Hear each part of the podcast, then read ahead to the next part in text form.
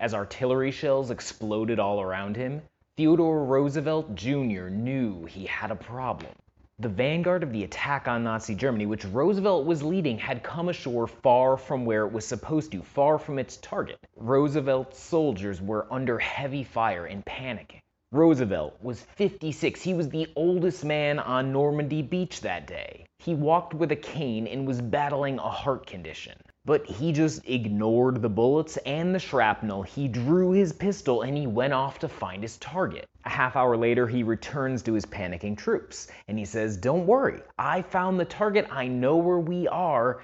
We can launch the war from right here. Each regiment that came ashore was greeted, yes, by enemy artillery fire, but also by Roosevelt, who was totally calm, who would recite poetry and slap them on the back and tell jokes and tell them the enemy's right there. There's our goal. We're to go and launch the attack from right here. It's an approach to life that the Stoic emperor and philosopher Marcus Aurelius would have appreciated. If the cucumber is bitter, cast it aside, he said. If there are brambles in your path, just step around. You don't have to say, whoa, woe is me, why did this happen? So have you washed up on shore battered and far from your original target?